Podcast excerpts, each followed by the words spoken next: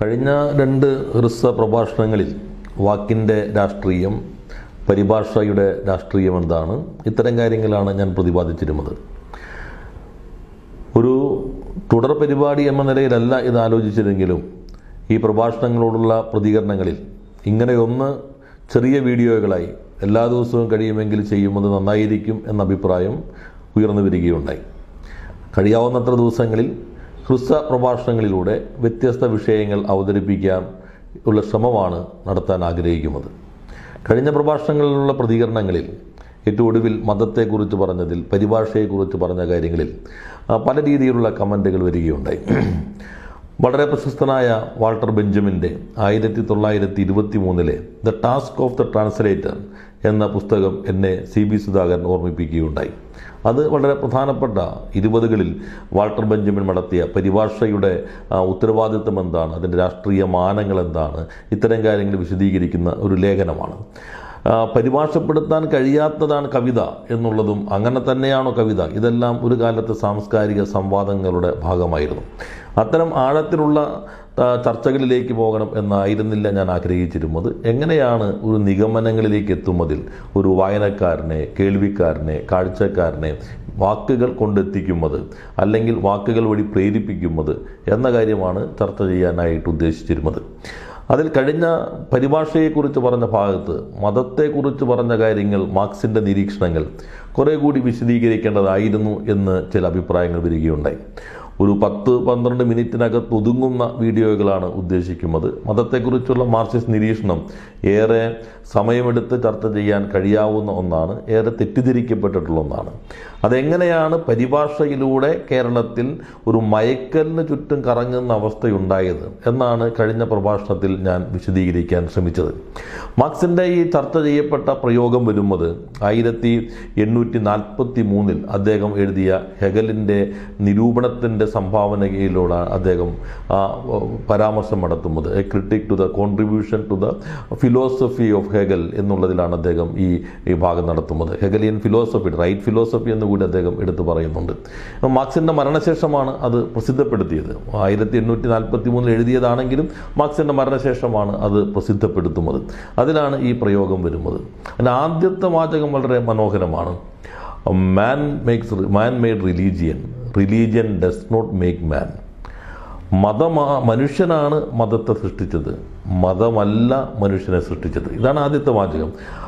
Man made religion religion does not make man നമുക്ക് മലയാളിക്ക് ഏറെ പരിചിതമാണ്. അങ്ങനെ പരിചിതമായത് വയലാറിന്റെ പാട്ടുകളിലൂടെയാണ്. വയലാർ പറഞ്ഞു മനുഷ്യൻ മതങ്ങളെ സൃഷ്ടിക്കുന്നു. മതങ്ങൾ ദൈവങ്ങളെ സൃഷ്ടിക്കുന്നു. മനുഷ്യനും മതങ്ങളും ദൈവങ്ങളും കൂടി മണ്ണ് പങ്കിട്ടു. ഇത് വളരെ പ്രസിദ്ധമാണ്. വയലാർ മാർക്സിന്റെ വാചകങ്ങൾ പൂർണമായി വായിച്ചിട്ടാണോ എഴുതിയതെന്ന് നമുക്കറിയില്ലെങ്കിലും മാർക്സിന്റെ വാചകങ്ങൾ വയലാറിന്റെ കവിതയിൽ നന്നായി പ്രതിഫലിക്കുന്നുണ്ട്. ദൈവമല്ല മതം സൃഷ്ടിച്ചത്. മനുഷ്യനാണ് മതങ്ങൾ സൃഷ്ടിച്ചത്. മതങ്ങൾ ദൈവങ്ങളെ സൃഷ്ടിക്കുകയാണ് ചെയ്തത് എന്നുകൂടി വയലാർ കൃത്യമായി സൂചിപ്പിക്കുകയുണ്ടായി.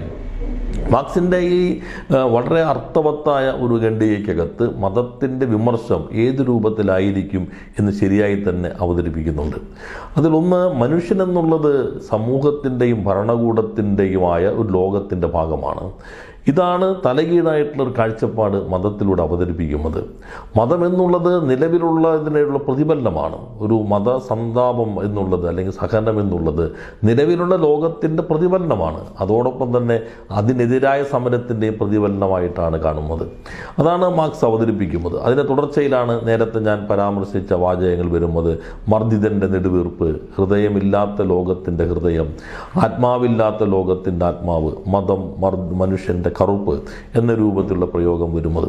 അപ്പോൾ മതം എങ്ങനെ മനുഷ്യനെ സ്വാധീനിക്കുന്നു? മതത്തിന് മതത്തിനെതിരായ സമരം എന്നുള്ളത് മതത്തെ സൃഷ്ടിക്കുന്ന സാഹചര്യത്തിനെതിരായ സമരമാണ് എന്ന് മാർക്സ് പറഞ്ഞു വയ്ക്കുന്നുണ്ട് ഓരോ മനുഷ്യനിലേക്കും മതവിശ്വാസം ആശ്വാസം നൽകുന്നുണ്ടോ? ഒരാൾ അമ്പലത്തിൽ പോയി വരുന്നു പള്ളിയിൽ പോയി പ്രാർത്ഥിച്ചു വരുന്നു അങ്ങനെ ഒരാൾക്ക് ആശ്വാസം ലഭിക്കുന്നുണ്ടോ? അങ്ങനെ ഒരു ആശ്വാസവും ലഭിക്കാൻ ഇടയില്ല എന്ന് കരുതുന്നവരാണോ കമ്മ്യൂണിസ്റ്റുകാർ? അങ്ങനെയാണോ മാർക്സിസം കാണുന്നത്? അത് ചർച്ച ചെയ്യപ്പെടേണ്ട ഒരു ഭാഗമാണ്. മതം വിശ്വാസം ഒരു വിശ്വാസിക്ക് ആശ്വാസം നൽകുന്നില്ല എന്ന് മാർസിസം കാണുന്നേയില്ല. ഇവിടെ അമ്പലത്തിലോ പള്ളിയിലോ പോയി വരുന്ന ഒരാൾക്ക് എത്ര ഡിഗ്രി ആശ്വാസം കിട്ടി എന്ന് അളക്കുന്നതിനുള്ള ഒരു ഉപകരണവും ശാസ്ത്രം കണ്ടുപിടിച്ചിട്ടില്ല.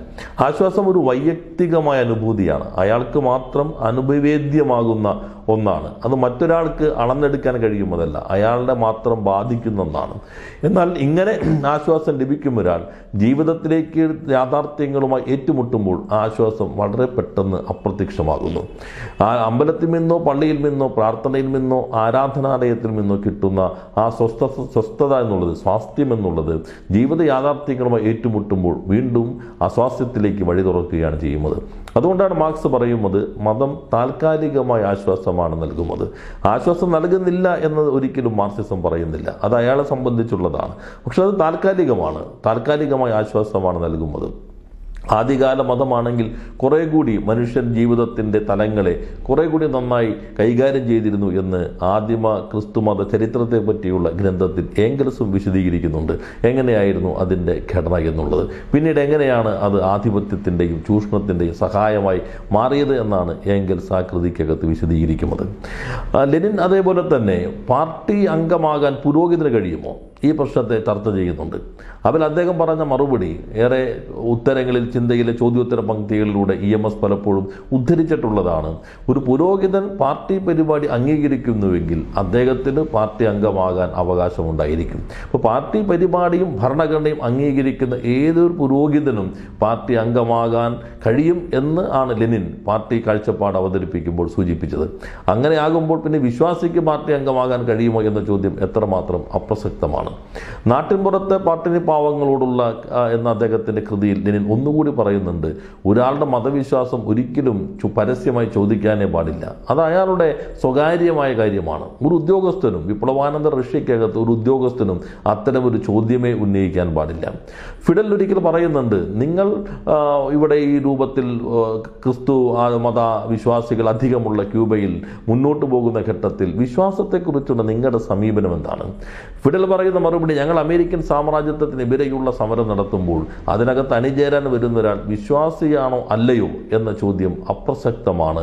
അങ്ങനെ ഒരു ചോദ്യം ഉന്നയിച്ചുകൊണ്ട് സമരത്തിൽ അണിനിരക്കുന്നവരെ ഭിന്നിപ്പിക്കുവാൻ ഞങ്ങൾ ആഗ്രഹിക്കുന്നില്ല എന്നാണ് ഫിഡൽ അതിന് മറുപടിയായി പറയുന്നത്. ഇത് എല്ലാ കാലത്തും പ്രസക്തമായ ഒന്നാണ്. ഉള്ളവനും ഇല്ലാത്തവനും തമ്മിലുള്ള വർഗ സമരത്തിലാണ് മാർക്സിസ്റ്റ് നിൽക്കുന്നത്. വിശ്വാസി അവിശ്വാസി തമ്മിലുള്ള സമരത്തിനല്ല മാർക്സിസ്റ്റ് ദർശനം മുന്നോട്ട് വയ്ക്കുന്നത്. ആ വിശ്വാസികൾ കൂടി ചേരുന്ന സമൂഹത്തിൽ അവനെ അത്തരം വിശ്വാസത്തിലേക്ക് നിർബന്ധം നയിക്കുന്ന അസ്വസ്ഥതകൾ എങ്ങനെ പരിഹരിക്കാൻ കഴിയും? അതിന് അടിത്തറയെ എങ്ങനെ മാറ്റാൻ കഴിയും? അതുകൊണ്ട് ഒരിക്കൽ എന്നും പറയുന്നുണ്ട് മതത്തെ സമരം ചെയ്ത് തോൽപ്പിക്കാമെന്ന് കരുതുന്നത് ആത്മഹത്യാപരമാണ്. അവന് സാഹചര്യമാണ് ആ രൂപത്തിൽ നിർബന്ധിതമാക്കുന്നത്. അപ്പോൾ മതത്തെക്കുറിച്ചുള്ള ഈ മാർക്സിസ്റ്റ് കാഴ്ചപ്പാട് അത് തെറ്റായ രൂപത്തിൽ മലയാളത്തിലും മറ്റ് രാജ്യങ്ങൾക്കകത്തുള്ളതുപോലെ മലയാളത്തിൽ കേരളത്തിൽ വേണമെങ്കിൽ ഈ പരിഭാഷയുടെ കൂടി സ്വാധീനത്തിൽ കുറെ കൂടി തെറ്റായി ചർച്ച ചെയ്യപ്പെടുന്നുണ്ട്. എന്നാൽ മതം ഒരു ആധിപത്യ സമൂഹത്തിൽ ആധിപത്യം നിലനിർത്താനുള്ള ഉപകരണമായി മാറുന്നുണ്ട്. അത് മാർക്സിന്റെ ഈ ചെറിയ പാരഗ്രാഫിനകത്ത് അദ്ദേഹം അതും സൂചിപ്പിക്കുന്നുണ്ട്. എന്തുകൊണ്ടാണ് തനിക്ക് ദുരിതം ഉണ്ടാകുന്നത് അതൊരു ദൈവഹിതമാണ് എന്ന് കരുതുമ്പോൾ ദുരിതത്തിനുള്ള സമ്മതം നമ്മൾ അറിയാതെ നൽകുകയാണ് ചെയ്യുന്നത്.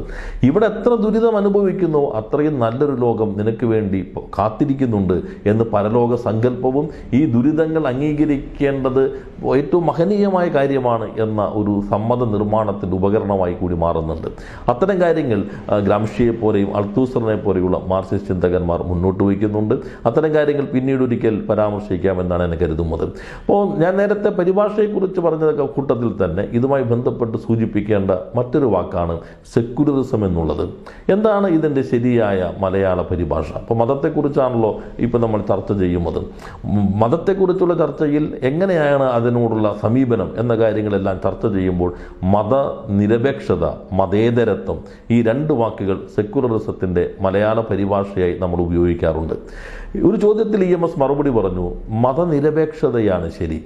മതേതരത്വം എന്ന വാക്ക് ഉപയോഗിക്കുമ്പോൾ മതത്തിനിതരമായ ഒന്ന് എന്ന് അറിയാതെ കേൾവിക്കാരിലൊരു ബോധമുണ്ടാക്കും. അത് മതവിശ്വാസിക്ക് ഈ മതനിരപേക്ഷ സമരത്തിൽ ഇടമില്ല എന്ന ചിന്തയായിരിക്കും ഉണ്ടാക്കുക. അതുകൊണ്ട് മതനിരപേക്ഷതയാണ് ശരി എന്നുള്ളത്. ഈ മതനിരപേക്ഷതയ്ക്ക് ഒത്തിരിയേറെ വ്യാഖ്യാനങ്ങളുണ്ട്. ഇർഫാൻ ഹബീബിന്റെ കാഴ്ചപ്പാടിൽ ലോകത്ത് ഉയർന്നു വന്ന കാഴ്ചപ്പാട് ഇന്ത്യ ചർച്ച ചെയ്ത കാഴ്ചപ്പാടുകൾ അതും വേറൊരു സന്ദർഭത്തിൽ പറ്റ കഴിയുമെങ്കിൽ പരാമർശിക്കാമെന്നാണ് ഞാൻ കരുതുന്നത്. അപ്പോൾ ഓരോ പ്രശ്നത്തെയും ശരിയായ രൂപത്തിൽ മനസ്സിലാക്കേണ്ടത് വിശകലനത്തിന് ഏറ്റവും പ്രധാനപ്പെട്ട മുന്നുപാധിയാണ്. മതത്തെക്കുറിച്ചുള്ള ഈ മാർസിസ്റ്റ് നിരീക്ഷണം ശരിയായി വായിച്ചെടുക്കാൻ നമുക്ക് ഓരോരുത്തർക്കും കഴിയേണ്ടതുണ്ട് എന്നാണ് എനിക്ക് സൂചിപ്പിക്കാനുള്ളത്.